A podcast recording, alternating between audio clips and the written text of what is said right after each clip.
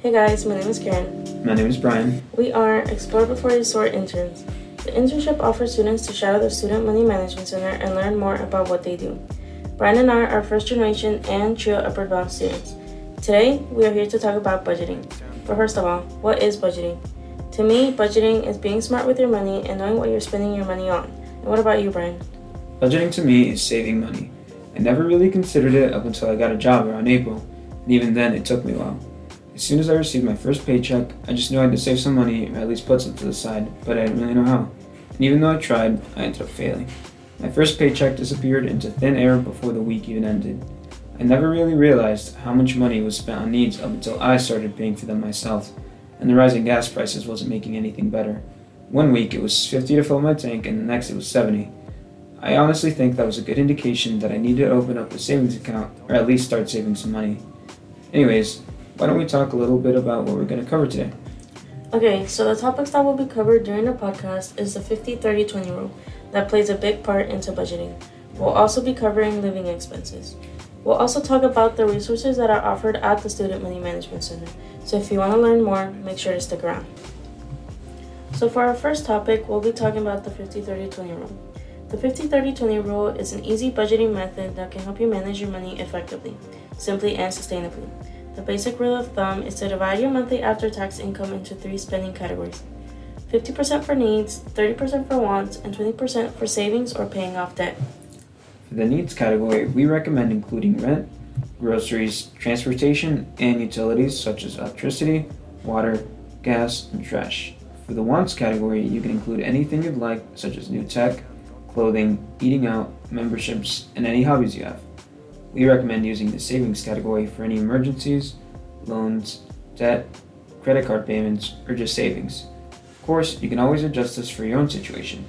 If you need more money for rent, you can always increase the amount for your needs category and decrease one of the other categories, such as wants, which really isn't as important as your savings.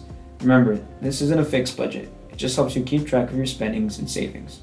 Personally, I use the 50 30 20 rule. It makes it easier to keep everything organized. My needs are paying for car insurance, paying the phone bill. And for my wants, I pay for Netflix and HBO Max. For savings, I always make sure to put aside at least $50 every paycheck.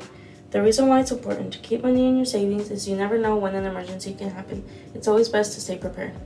I totally agree. I personally use the needs category for my car insurance and gas. I don't always use up the 50% for that, so I move any extra money from that onto my savings. I usually use up my wants for going out and hanging out with friends. I do tend to go out to eat a lot, so I definitely use my 30% there. The rest I put into my savings, which are always there in case of any emergencies. I agree. One thing I want to say is not every budget is the same. Everybody has different needs or wants.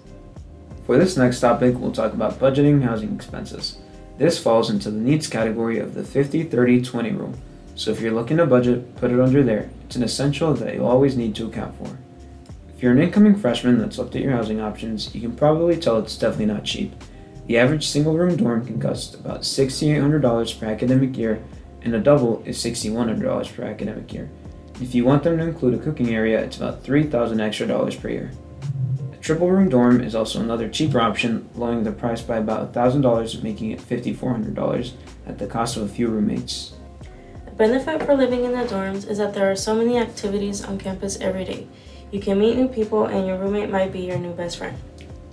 Although dorms may seem like your only options, there's always commuting or renting out your own apartment. For commuting, the price all depends on what your parents are making you pay, but you also have to take into consideration that while living with your parents, you also have to follow their rules and you probably won't have as much freedom as you wish. A con about commuting might be transportation. We all know gas prices are high right now and it can get really pricey. But living at home can also provide you with free utilities that you wouldn't get if you lived on your own.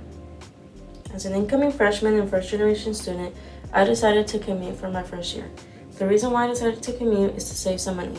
Another reason is I like to have my personal space and don't think living on campus might be the best option for me. Another option is renting an apartment. Renting a 1 to 4 bedroom apartment here in Denton can range anywhere from 1,200 to $3,900 a month. This makes for about 10,800 to $35,000 per 9 month academic year. Although this is expensive, it can give you more freedom and it allows you to live completely independently. Before you make a choice, make sure to look at all the pros and cons and consider all your options. Now let's talk about other resources that can help you create a budget.